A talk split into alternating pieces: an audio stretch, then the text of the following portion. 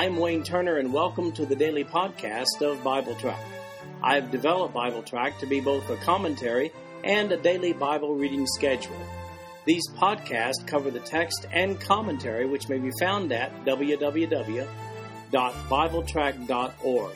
So, for those who have a busy schedule but do have time to listen to the Bible being read, this podcast is for you. At the end of one year, you will have gone completely through the Bible.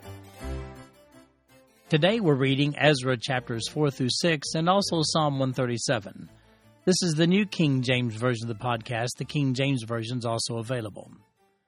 We begin in Ezra chapter 4 with the locals threatening to call their lawyers. Verse 1. Now, when the adversaries of Judah and Benjamin heard that the descendants of the captivity were building the temple of the Lord God of Israel, they came to Zerubbabel and the heads of the fathers' houses and said to them, Let us build with you, for we seek your God as you do, and we have sacrificed to him since the days of Esarhaddon, king of Assyria, who brought us here. But Zerubbabel and Jeshua and the rest of the heads of the fathers' houses of Israel said to them, You may do nothing with us to build a house for our God, but we alone will build to the Lord God of Israel, as King Cyrus the king of Persia has commanded us. Then the people of the land tried to discourage the people of Judah. They troubled them in building and hired counselors against them to frustrate their purpose all the days of Cyrus, king of Persia, even until the reign of Darius, king of Persia. In the reign of Ahasuerus, in the beginning of his reign, they wrote an accusation against the inhabitants of Judah and Jerusalem. Well, in Ezra chapters 1 through 3, we saw the return of the Jewish exiles back to Jerusalem, which took place in 535 BC. That's after the Persians overcame the Babylonians. In the spring of their second year, the Jews began rebuilding the temple. Realizing there was some special significance to this temple rebuilding project, the ecumenical crowd suddenly takes an interest here in chapter 4. You know, the all religions are good if you're sincere crowd, they want to help. Never mind that Jehovah is just one of many gods to them. They love all religions. At least that's what they would have you to believe, then and now, by the way. These non Jewish neighbors living alongside the returning Jewish exiles were people who had been imported to Israel by the Assyrians after the fall of Samaria in 721 BC. They were originally from Mesopotamia and Syria. The account of their importation is found in 2 Kings chapter 17 verses 24 to 33. So, what do these polytheists do when they are denied a part in rebuilding the Jewish temple? Well, they do what all open minded liberals do in the name of tolerance they hire attorneys to stop the temple rebuilding project. How's that for tolerance? This action legally stops the project for about 14 years five years under the rule of Persian King Cyrus, seven and a half under Cambyses, seven months under Pseudo Smerdis, an impostor who proclaimed to be the brother of Cambyses, and one year under Darius till the second year of his reign. Let's face it, liberal thinkers have always been troublemakers. Diversity to them is just a ploy to water down the truth. However, throughout these years, there was apparently some work done on the temple despite the resistance. Now, let's give a note of clarification here. There were three kings of Persia named Artaxerxes 1, 2, and 3. Identification of some of these Persian kings is up for dispute, but many think that the one called Pseudo Smerdis that we mentioned earlier was the Artaxerxes in the following verses in chapter uh, 4 here. Artaxerxes 1, and that's to whom the letter was written. Darius became king after him. So let's take up with that in Ezra chapter 4, beginning with verse 7. In the days of Artaxerxes also, Bishlam, Mithredath, Tabel, and the rest of their companions wrote to Artaxerxes, king of Persia, and the letter was written in Aramaic script and translated into the Aramaic language. Rehum, the commander, and Shimshai the scribe wrote a letter against Jerusalem to King Artaxerxes in this fashion from Rehum the commander, Shimshai the scribe, and the rest of their companions, were representatives of the Dinaites, the Apharsathites, the Tarpelites, the people of Persia and Erech and Babylon and Shushan, the Dehavites, the Elamites, and the rest of the nations whom the great and noble Osnappar took captive and settled in the cities of Samaria, and the remainder beyond the river, and so forth. This is a copy of the letter that they sent him to King Artaxerxes from your servants, the men of the region beyond the river, and so forth. Let it be known to the king that the Jews who came up from you have come to us at Jerusalem and are building the rebellious and evil city, and are finishing its walls and repairing the foundations. Let it now be known to the king that if this city is built and the walls completed, they will not pay tax, tribute, or custom, and the king's treasury will be diminished. Now, because we received support from the palace, it was not proper for us to see the king's dishonor. Therefore, we have sent and informed the king that the search may be made in the book of the records of your fathers, and you will find in the book of the records, and know that this city is a rebellious city, harmful to kings and provinces, and that they have incited sedition within the city in former times, for which cause the city was destroyed. We inform the king that if this city is rebuilt and its walls are completed, the result will be that you will have no dominion beyond the river. The king sent an answer to Rehum, the commander, to Shimshai, the scribe, to the rest of their companions who dwell in Samaria, and to the remainder beyond the river, peace, and so forth. The letter which you sent to us has been clearly read before me. And I gave the command, and a search has been made, and it was found that this city in former times has revolted against kings, and rebellion and sedition have been fostered in it. There have also been mighty kings over Jerusalem who have ruled over all the region beyond the river, and tax, tribute, and custom were paid to them. Now give the command to make these men cease, that this city may not be built until the command is given by me. Take heed now that you do not fail to do this. Why should damage increase to the hurt of the kings? Now, when the copy of King Artaxerxes' letter was read before Rehum, Shimshai, the scribe, and their companions, they went up in haste to Jerusalem against the Jews, and by force of arms made them cease. Thus the work of the house of God which is at Jerusalem ceased, and it was discontinued until the second year of the reign of Darius, king of Persia. Well, these tolerant liberals have managed to keep the project stalled and or slowed for these many years and through several kings.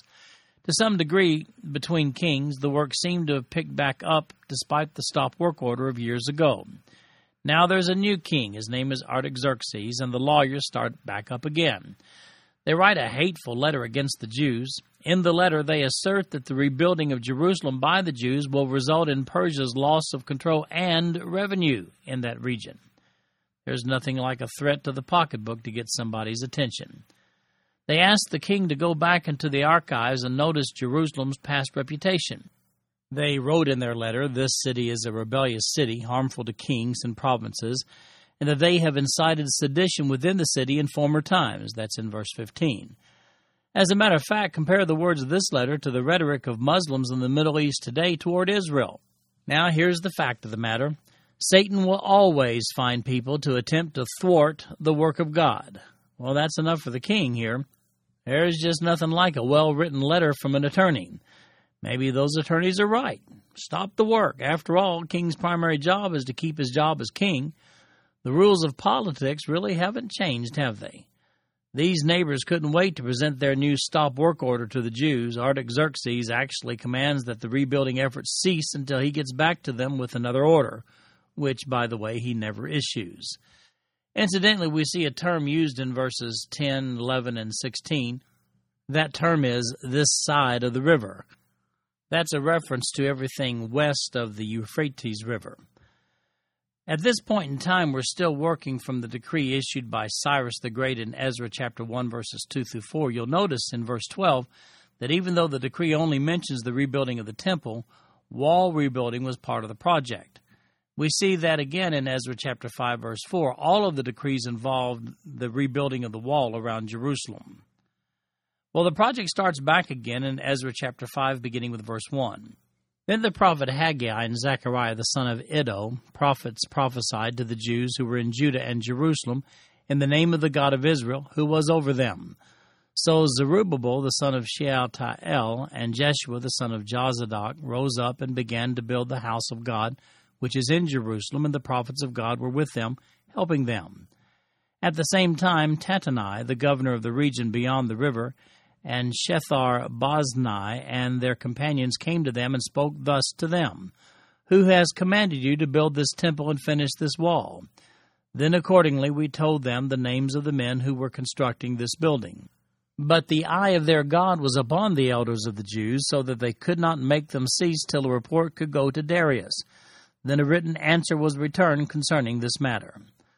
Well, Zerubbabel fires up work on the temple once again. The local attorneys make a call on workers and try to intimidate them. Who authorized this work?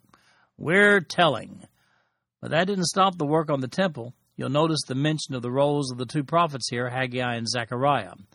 If you're looking at the written notes of BibleTrack.org, you'll see a timeline that shows the involvement of Ezra, Haggai, and Zechariah. By the way, notice Zerubbabel in verse 2. He's likely the same one found in chapter 1, verse 8, known as Sheshbazzar. That was his Persian name. He's also the Zerubbabel of Matthew chapter 1, verse 12. As a descendant of David's royal line, he played an important part in the rebuilding and the return of the exiles. He wasn't considered a king, more like a governor over Israel. As a matter of fact, we generally speak of the historical temple in three phases Solomon's temple, then Zerubbabel's temple, and finally Herod's temple, the latter two being temple rebuilds. Then we have another letter to a new king, King Darius, beginning in chapter 5, verse 6. This is a copy of the letter that Tattenai sent, the governor of the region beyond the river, and Shethar Boznai and his companions, the Persians, who were in the region beyond the river, to Darius the king. They sent a letter to him in which was written thus To Darius the king, all peace. Let it be known to the king that we went into the province of Judea to the temple of the great God, which is being built with heavy stones, and timber is being laid in the walls, and this work goes on diligently and prospers in their hands. Then we asked those elders and spoke thus to them Who commanded you to build this temple and to finish these walls? We also asked them their names to inform you, that we might write the names of the men who were chief among them. And thus they returned us an answer, saying, we are the servants of the God of heaven and earth. We are rebuilding the temple that was built many years ago, which a great king of Israel built and completed. But because our fathers provoked the God of heaven to wrath, he gave them into the hand of Nebuchadnezzar, king of Babylon, the Chaldean, who destroyed this temple and carried the people away to Babylon. However, in the first year of Cyrus, king of Babylon, King Cyrus issued a decree to build this house of God. Also, the gold and silver articles of the house of God, which Nebuchadnezzar had taken from the temple that was in Jerusalem and carried into the temple of Babylon, those King Cyrus took from the temple of Babylon, and they were given to one named Sheshbazzar, whom he had made governor. And he said to him, Take these articles, go, carry them to the temple site that is in Jerusalem, and let the house of God be rebuilt on its former site. Then the same Sheshbazzar came and laid the foundation of the house of God which is in Jerusalem. But from that time even until now it has been under construction, and it is not finished. Now therefore, if it seems good to the king, let a search be made in the king's treasure house, which is there in Babylon, whether it is so that a decree was issued by King Cyrus to build this house of God at Jerusalem, and let the king send us his pleasure concerning this matter. Well, this time the letter is from the non Jewish governor over Judah, Tatnai. He's a little more objective about the issue here. Well, here's the question Were these Jews authorized by the Persian King Cyrus to rebuild this temple? Inquiring minds do want to know. Now, this new man, Zerubbabel, also known as Sheshbazzar, was certainly a threat to Tatnai's authority over the land.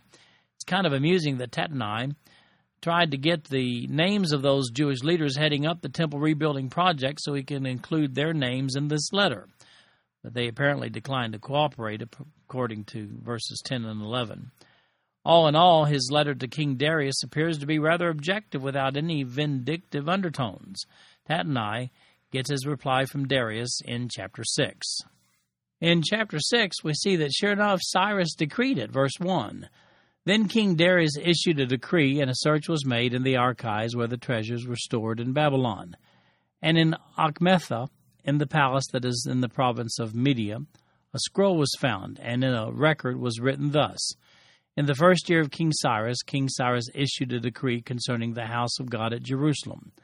Let the house be rebuilt in the place where they offered sacrifices, and let the foundations of it be firmly laid, its height 60 cubits, and its width 60 cubits, with three rows of heavy stones and one row of new timber. Let the expenses be paid from the king's treasury. Also, let the gold and silver articles of the house of God, which Nebuchadnezzar took from the temple, which is in Jerusalem, and brought to Babylon, be restored and taken back to the temple, which is in Jerusalem, each to its place, and deposit them in the house of God. Now, therefore, Tattenai, governor of the region beyond the river, and Shethar Boznai, and your companions, the Persians who are beyond the river, keep yourselves far from there.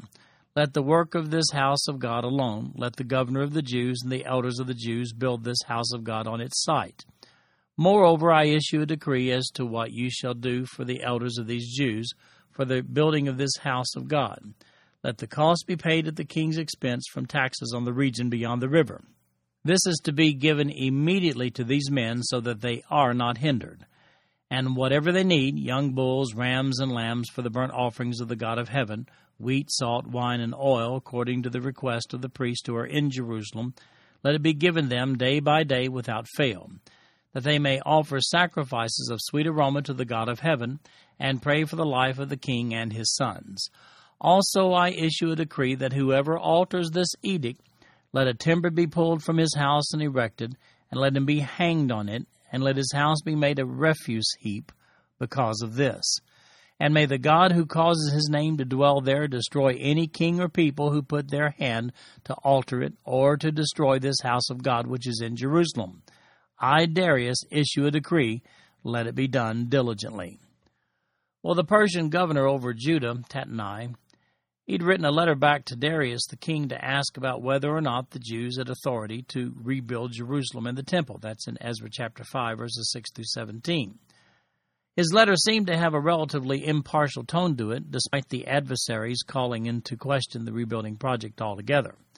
So here's the reply from Darius Yes, we researched the records and found that Cyrus did roll out the red carpet for the Jews, even gave them back the furnishings that Nebuchadnezzar had taken from the temple to put back into place.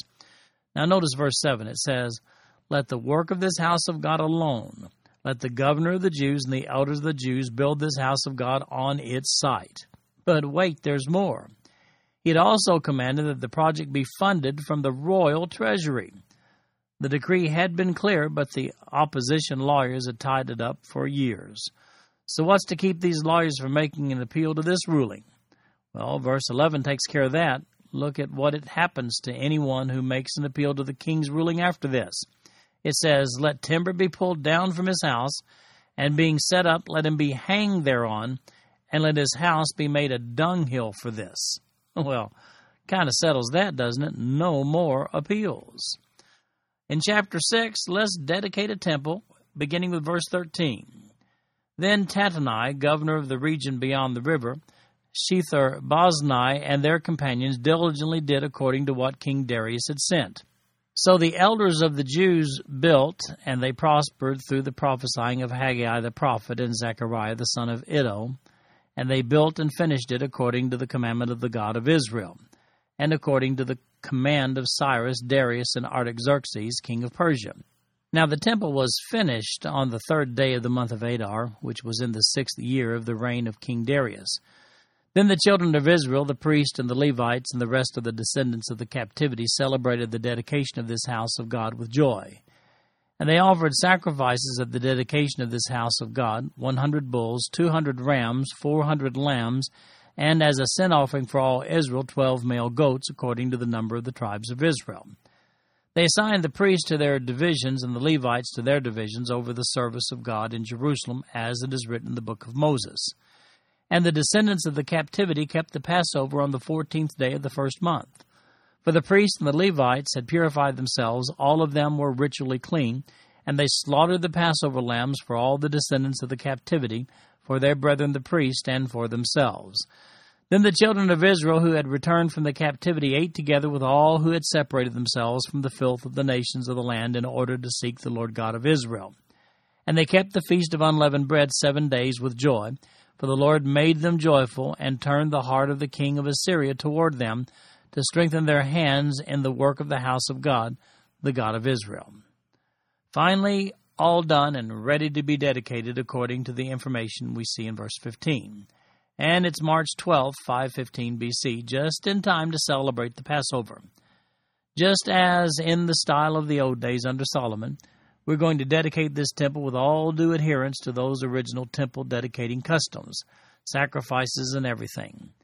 In verse 18, we see that they put into place the whole Levite system with their associated temple duties, as had been established back in 1 Chronicles chapter 24. Then they had their first Passover in the rebuilt temple with the returned exiles we see in verses 19 to 21. I should point out here that while the temple had been rebuilt and the returning Jews are now free to worship the one true God there, they're still under Persian domination. They are not an independent nation. That would not be the case again until May 14, 1948, when Israel declared their independence as a nation, an independence that has lasted to this day. Then we have a psalm which goes with this occasion Psalm 137, verse 1. By the rivers of Babylon there we sat down, yea, we wept. When we remembered Zion, we hung our harps upon the willows in the midst of it. For there those who carried us away captive asked of us a song, and those who plundered us requested mirth, saying, Sing us one of the songs of Zion. How shall we sing the Lord's song in a foreign land? If I forget you, O Jerusalem, let my right hand forget its skill. If I do not remember you, let my tongue cling to the roof of my mouth, if I do not exalt Jerusalem above my chief joy. Remember, O Lord, against the sons of Edom, the day of Jerusalem, who said, Raise it, raise it, to its very foundation. O daughter of Babylon, who are to be destroyed, happy the one who repays you as you have served us. Happy the one who takes and dashes your little ones against the rock. Well, this is a sad psalm. It speaks of the time in Israel's history when Jerusalem had fallen to the Babylonians, which happened in 586 BC, and the inhabitants were exiled to land in modern day Iraq next to the Tigris and Euphrates rivers. That was far from home. This psalm reflects their discouragement. But that's not all. This psalm also implicates the Edomites for the pleasure they received in Jerusalem's destruction by the Babylonians. Verses 8 and 9 are particularly sobering. The psalmist, obviously one of the exiles, anticipates the day when Babylon will receive the same level of sorrow that they had inflicted on God's people. As I said, it's a sad psalm. This concludes our podcast for today. I'm Wayne Turner, and if you'd like to read along with our commentary online, go to www.bibletrack.org. Thank you for listening in today. The background music for these podcasts is an original composition written by the music director of Faith Bible Church, Paul Walton.